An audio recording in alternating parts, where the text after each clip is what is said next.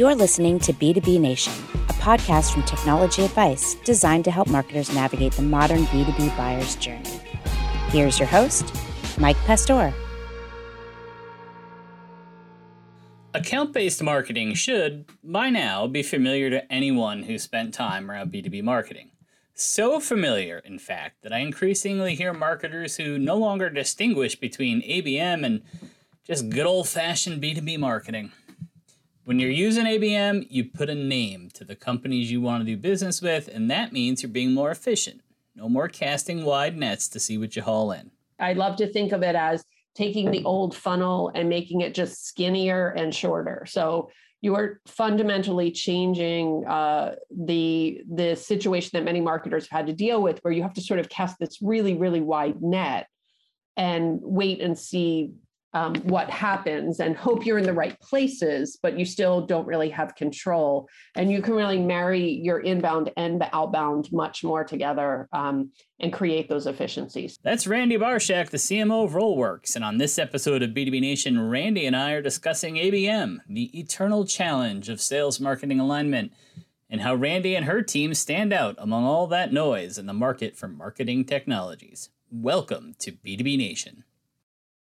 Randy Brasche, welcome to B2B Nation. Why don't you take a minute and tell us who you are and what you do?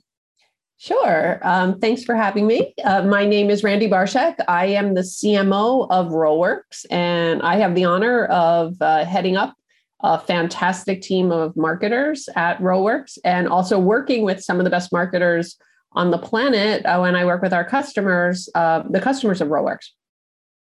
All right. So let's talk about ABM, account based marketing increasingly i feel like i hear marketers say things like abm is just good marketing. Have we reached the point where abm is just the way that b2b marketers should be operating these days? So i'm a little biased when it comes to answering that question.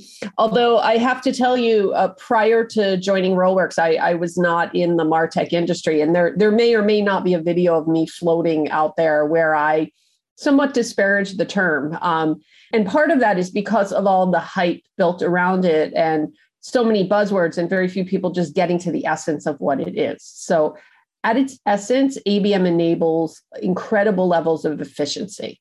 So, in that regard, yes, absolutely. I mean, who would not want to be more efficient? Maybe there are some marketers out there that wouldn't want to be more efficient, but I I've yet to find one. So, in that regard, I think yes, ABM is good marketing but there's m- multiple layers to unpack beneath that. And i think it's not like having an abm solution is a magic wand that will change all of the behaviors that abm will enable. It takes a mindset first and foremost and then you look for the solutions and technologies that'll get you there. So the, the biggest difference i would say for for people really kind of new to the industry is I'd say there there almost were two generations of ABM. The early earlier generation of ABM was really more about named accounts, and that was a subset of accounts that were surrounded by marketing efforts. And that also there's a bit of a no-brainer if you have the resources and you can do that. And you have uh, a handful of accounts that it's very important to have hand-to-hand combat um, and surround them with marketing efforts, they, it can move the needle. And that was kind of the first generation of ABM. The newer generation of ABM is really about ABM at scale. And it's it, it's about no longer living with the theoretical attributes of an account, but literally the name. So you use all of the underlying data to by name know exactly which accounts matter to you the most and matter a little bit less, but still matter, and which accounts don't matter at all. So it's a way to kind of put a name on the accounts that work for you and to understand their priorities and then read any number of signals that might change at any given time, like if those accounts are exhibiting intent or if they're engaging with you or if something changes about the account. And so, in that means uh, you can just become drastically more efficient. I've I, I love to think of it as taking the old funnel and making it just skinnier and shorter. So you are fundamentally changing the the situation that many marketers have had to deal with where you have to sort of cast this really really wide net and wait and see what happens and hope you're in the right places, but you still don't really have control. And you can really marry your inbound and the outbound much more together and create those efficiencies. So, I, I in that regard, yes, I would say ABM is good marketing. One of the early promises of ABM was that it was a strategy that would finally align sales and marketing. And do you think that ABM has improved that famously contentious relationship. I know at our Demand Fest event back in April, Scott Vaughn was the speaker, and he suggested marketing and sales will never align, and we should give up on the idea entirely. Where do you fall on that? Um, I um, uh, as you can tell, I'm not giving simple answers here, and I'm sort of smirking as you as you say that. Um, a good ABM is about uh, like I mentioned earlier, a good ABM is about like literally knowing down to the account how valuable an account's going to be for you as a customer. And so it is an objective, and, and the, that list is by and large derived uh, algorithmically, um, or, or at least, if not using a sophisticated algorithm, at least based on objective data.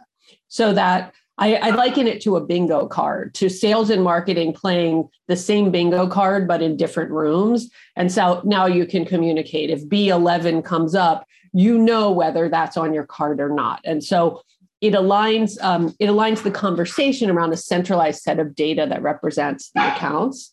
So in that regard, having an ABM mentality will help align sales and marketing. Now, there's a bit of a vicious cycle here because if you're not aligned or at least akin to alignment, you're not going to get there to begin with.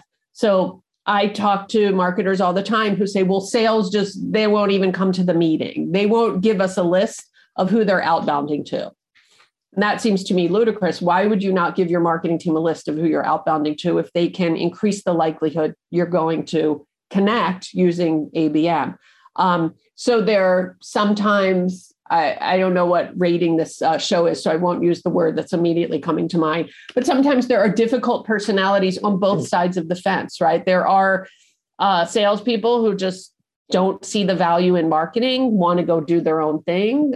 There are marketers out there who think their job uh, ends at handing leads over a fence and they just kind of can't uh, wrap their head around the fact that ultimately we're driving business. So there are, there are bad apples and uninformed apples um, on both sides i would say. In that case you can adopt all the the solutions you want and, and change manage you want. If you've got if you've got people um, individuals or teams where the culture is just not about collaboration nothing's going to fix that. But philosophically it is about alignment and then you go get solutions that foster the alignment and you create whatever the opposite of a vicious cycle is. What is the opposite of a vicious cycle? A friendly circle. friendly cycle.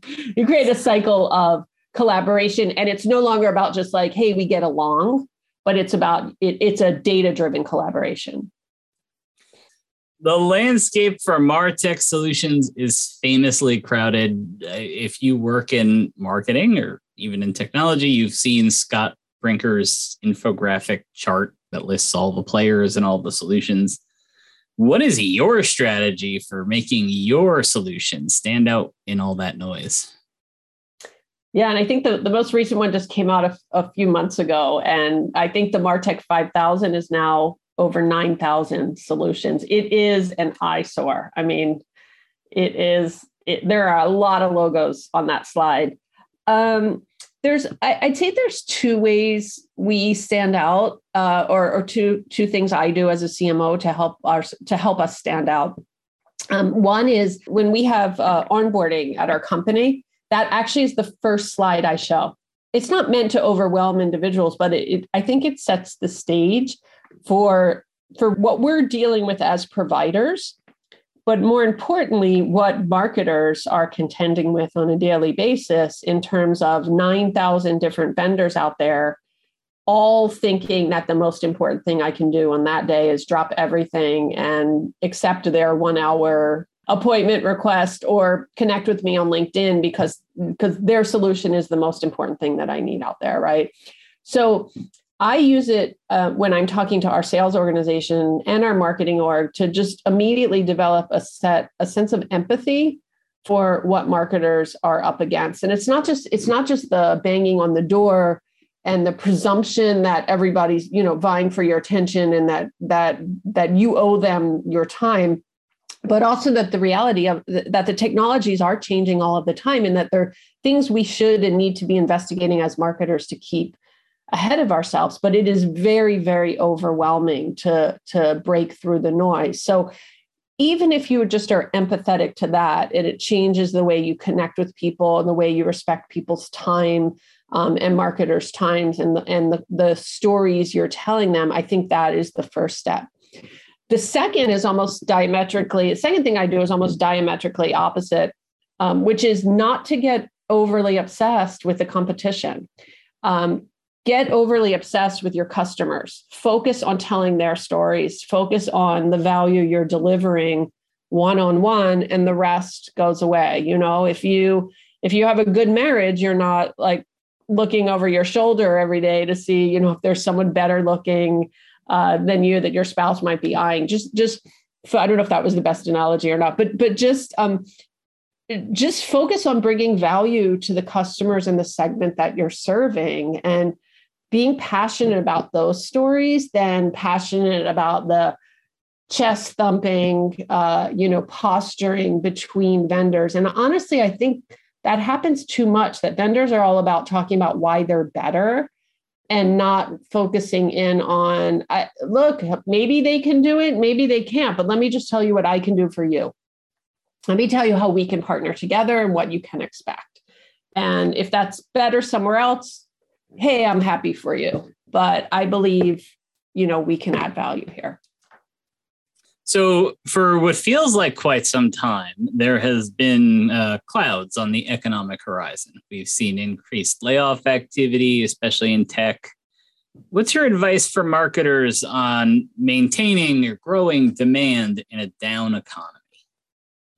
By the way, I don't think those clouds are just the economic clouds. I just I can't even watch the news anymore. Um, the best advice you know, it's some of the things, honestly, that we've been speaking about, right? Um, first of all, we, you know, we were talking earlier about past lives. So we've seen multiple iterations of clouds coming and going. We've seen clouds, thunder, sunshine, rainbows, unicorn. I mean, we've seen it all, right? So this too shall pass. Um, and I, you know, you sometimes see people in their careers where it's the first time they're contending with something like this and it's all panic. This too shall pass don't lose focus of the business, right? As marketers, our jobs are not to deliver leads, our jobs are to help close business and help maintain customers. So don't don't lose sight of that. If we're delivering leads or MQLs or whatever it is, it's it's in the service of growing our business. And so align your team around ultimately what you're trying to do as a company and look for the efficiencies. I mean, obviously, I'm really passionate about the efficiencies you get from ABM, but look for efficiencies otherwise, whether it's reusing content in multiple places or using contractors where you don't have uh, space to hire or we went through an exercise with our team of, of we put out all of our plans for the second half of the year but then others on the team have to literally like put a little sticker dot on anything that's getting produced to say i have some place that i'm going to use this or where i can need it. And and if it didn't get consumed and there wasn't somebody excited about consuming it we were second guessing whether we needed something or not. So you know kind of a reset that way helps you get through in some cases we have customers where their entire icp our ideal customer profile is changing, right? And again, uh, a little bit of a plug for our solution, but that enables you to say, okay, it's no longer this industry where you're going to have the most success. It's that industry or it's this industry, but with a different product. And so change really quickly, align with your sales team and reorient yourself, right? You know, hey, there's a snowstorm, you know, where we thought we were going, again, referencing our earlier conversation. So let's go west instead right? And what does that mean? So pivoting really quickly, but but pivoting with all of the stakeholders, not sort of pivoting on your own and changing things on your own. Yeah, Re- there's been so much reorienting over the past couple of years that it's like it's not even reorienting anymore. It's just no. normal to just go. Like you said, industries, you know, there were industries that are kind of given up for dead, right? A couple years yeah. ago. And you say, well, there's no business there anymore. And I think a lot of smart companies found ways to maintain their business, even grow their business just by looking, you know, how could we use what we do elsewhere? Yeah, pivoting. And I mean, you know, I think early pandemic, we all thought some company like Airbnb was was gone, right? No one's going to travel. And then very quickly it, you know, suddenly there was an entirely different purpose and use for for companies like Airbnb, right? They were able to pivot. And so I think we'll see that again. Yes, there's a lot of change uh, constantly Absolutely.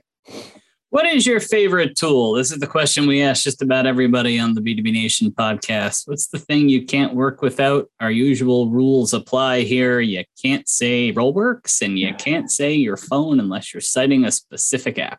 I know. I knew you were, I, and I know that that's a question you ask, and it's really a hard one. Um, and I probably can't say Wordle, so I won't say Wordle, though that is like, that's my new coffee. I, I feel like uh, the icebreaker uh, now is what's your word or start word, and mine is peace, by the way. Um, mine's a dream.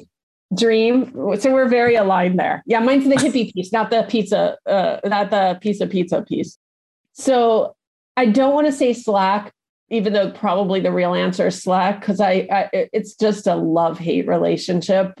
So instead of Slack, I think I might say Google Calendars. And part of it is we've really struggled you know you struggle with communicating as you have distributed teams and i now have a very distributed team. And so we've recently kind of refallen in love with google calendars to be able to share plans. We've tried a few different tools but google calendar is a way you can you know kind of subscribe to multiple calendars and see in a snapshot what's going on and that you that you might normally you know previous times i've picked up through office chatter or just like talking to people knowing what's going on. So feel a little bit more connected with google calendar. I feel like slack has sort of picked up the mantle that maybe blackberry had and email had where it was like i hate this thing but i can't put it down or stop looking at it yeah it's a love hate relationship i'm looking at slack right now I, it's a love hate relationship By the way, I just discovered I did not realize you can create multiple. Um, you, you can have, you have your starred and unstarred channels, but you can create hierarchy. So that was a new discovery for me. So I I'm excited now to be able to have uh, different categories of Slack. That's Maybe another that's that's another thing that Slack has brought from like every other software application. You probably only know how to use like 15% of the right. features, right? right. Randy Brasche from Rollworks, thanks for taking the time to appear on B2B Nation. Thanks for having me. Thanks again to Randy Brasche for joining us on this episode of the B2B Nation podcast. Want more resources for B2B marketers by B2B marketers? All you got to do is follow B2B Nation from Technology Advice on LinkedIn. Thanks to the Technology Advice team, Amy Dunn, KJ Pace, and Hunter Hill. Mnemonics in the Guild wrote our theme song. We'll catch you next time on B2B Nation.